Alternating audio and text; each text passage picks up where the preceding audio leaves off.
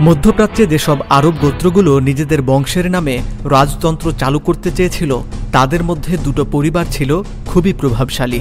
একটি হলো ইবনে সৌদ পরিবার, আরেকটি হাসিমি পরিবার। সৌদ পরিবার অহাবি চিন্তা দ্বারা প্রভাবিত, আর হাসিমিরা শরীফ হোসেনের পরিবার। হাসিমিরা অনেক দিন ধরে ছিল হেজাদের ক্ষমতায়। তারা চেয়েছিল আব্বাসীয় সাম্রাজ্য ফিরিয়ে আনতে। নবম শতকে উমাইয়াদের হটিয়ে দিয়ে এই হাসিমিরাই আবু আল আব্বাসকে সিংহাসনে বসিয়ে আব্বাসীয় সাম্রাজ্যের গোড়াপত্তন করেছিল। প্রথম বিশ্বযুদ্ধে ব্রিটিশ গোয়েন্দারা সৌদি প্রধানের সাথে দেখা করলেন। অটোমানদের ওপর আঘাত হানতে তাদের প্রয়োজন আরব সহায়তা। তাই সৌদি প্রধানকে দেওয়া হয় অর্থের প্রলোভন। ইবনে সৌদ প্রস্তাবে রাজি হলেন। তিনি ভেবেছিলেন, যুদ্ধে যদি আরবরা তুর্কিদের কোনো ক্ষতি করতে পারে, তাহলে এর ফসল সৌদির ঘরেও যাবে। অন্যদিকে হাসিমি গোত্রের প্রধান হোসেন ইবনে আলী অর্থে শরীফ হোসেন মক্কা শাসনের দায়িত্ব পেলেও চাইছিলেন আরও বেশি ক্ষমতা। হোসেন ইবনে আলী ছিলেন অটোমান নিযুক্ত কাবা শরীফের রক্ষণাবেক্ষণকারী বা গভর্নর।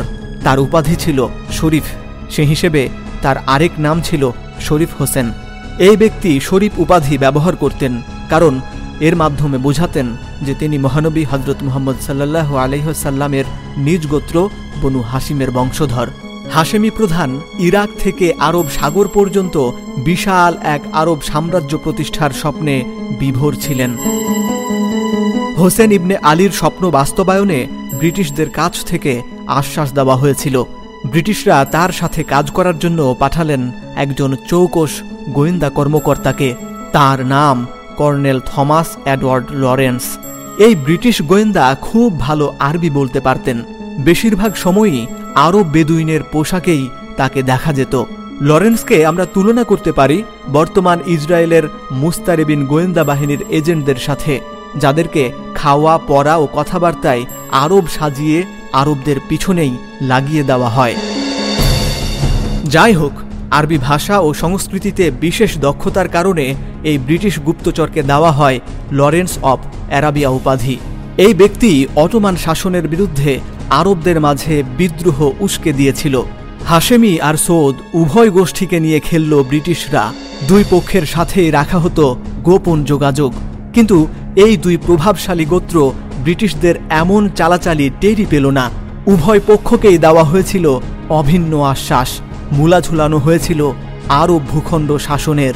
ফলে স্বাধীন একটি সাম্রাজ্যের লোভে অটোমানদের তাড়াতে উভয় গোত্রই ব্রিটিশদের হয়ে লড়ল। অথচ বিশাল আরব অঞ্চল আসলে কারা শাসন করবে, এ নিয়ে কোনো মাথা ব্যথা ছিল না ব্রিটিশদের। তারা চেয়েছিল অটোমানদের দুর্বল করতে, যাতে জার্মানদের পরাজয়ের মুখোমুখি দাঁড় করিয়ে দেওয়া সম্ভব হয়। কারণ যুদ্ধে অক্ষশক্তির নেতৃত্ব দিচ্ছে জার্মানি আর অটোমানরা জার্মানদের পক্ষে লড়ছে। শরীফ হোসেনের দুই ছেলে আবদুল্লাহ ও ফয়সাল লরেন্সের সাথে কাজ করতে থাকেন। এভাবেই শুরু হয় অটোমান সুলতানের বিরুদ্ধে হেজাজ গভর্নরের বিদ্রোহ। প্রথম বিশ্বযুদ্ধ চলা অবস্থায় ব্রিটিশরা যখন আরব গোত্রগুলোকে অটোমানদের বিরুদ্ধে উস্কে দিচ্ছিল, তখন পর্দার অন্তরালে চলছিল আরেক ষড়যন্ত্র। দুই ইউরোপীয় কূটনীতিক মার্ক সাইক্স ও জর্জ পিকো গোপনে তৈরি করছিলেন আরেকটি ম্যাপ। তারা ঠিক করতে চাইছিলেন যুদ্ধ শেষে মিত্রপক্ষ এই বিশাল ভূখণ্ড কীভাবে ভাগ বাটোয়ারা করবেন, কিভাবেই বা অঞ্চলটির নিয়ন্ত্রণ ধরে রাখবেন, শাসন পরিচালনা করবেন। উনিশশো ষোলো সালের পাঁচ জুন মক্কায় লাল পতাকা উড়িয়ে নিজেকে আরব বাদশাহ ঘোষণা করলেন শরীফ হোসেন। এই বিদ্রোহ ব্রিটিশ সেনাদের জন্য ছিল পোয়াবারো আরবদের স্বাধীনতা পাইয়ে দেওয়া নয়। তাদের উদ্দেশ্য ছিল অটোমান সাম্রাজ্যের বিভক্তি ও আরব ভূখণ্ড মিত্র শক্তির মধ্যে ভাগ বাটোয়ারা করা, ছিল ইহুদি ইস্যুও। মিত্রশক্তির কাছ থেকে অস্ত্র সহায়তা পেলেন শরীফ হোসেন। লড়তে শুরু করলেন ইসলামী সালতানাতের বিরুদ্ধেই। এই সুযোগে সুয়েজ খাল চলে গেল ব্রিটিশ বাহিনীর কবজায়। উনিশশো ষোলো সালের মাঝামাঝি সময়ে সিরিয়া ও প্যালেস্টাইন ভূখণ্ড ছাড়তে বাধ্য হয় অটোমানরা।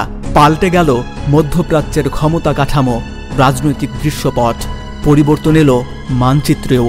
ছোট হয়ে এলো অটোমানদের দুনিয়া। সাইক্স পিকর করা গোপন চুক্তি অনুযায়ী কীভাবে ভাগ বাটোয়ারা হয়েছিল আরব ভূখণ্ড তা নিয়ে আলোচনা করা হবে পরবর্তী ভিডিওতে। এ বিষয়ে জানতে যারা আগ্রহী, তারা অবশ্যই পরবর্তী ভিডিওটি দেখে নেবেন। যুগে যুগে ঘটে যাওয়া ঘটনা এবং সেই ঘটনার পিছনের রহস্য নিয়েই হিস্ট্রি অ্যান্ড পলিটিক্স। ইতিহাস থেকে বর্তমানের অবস্থান তুলে ধরা হবে এই চ্যানেলে। জানতে পারবেন নানান অজানা তথ্য। আমরা সঠিক বার্তা পৌঁছে দেব আপনার কাছে। আমাদের কন্টেন্ট যদি আপনার ভালো লাগে, তবে অবশ্যই লাইক দিন সুচিন্তিত মতামত তুলে ধরুন এবং তথ্য সমৃদ্ধ এই বার্তাটি ছড়িয়ে দিন বিশ্ববাসীর কাছে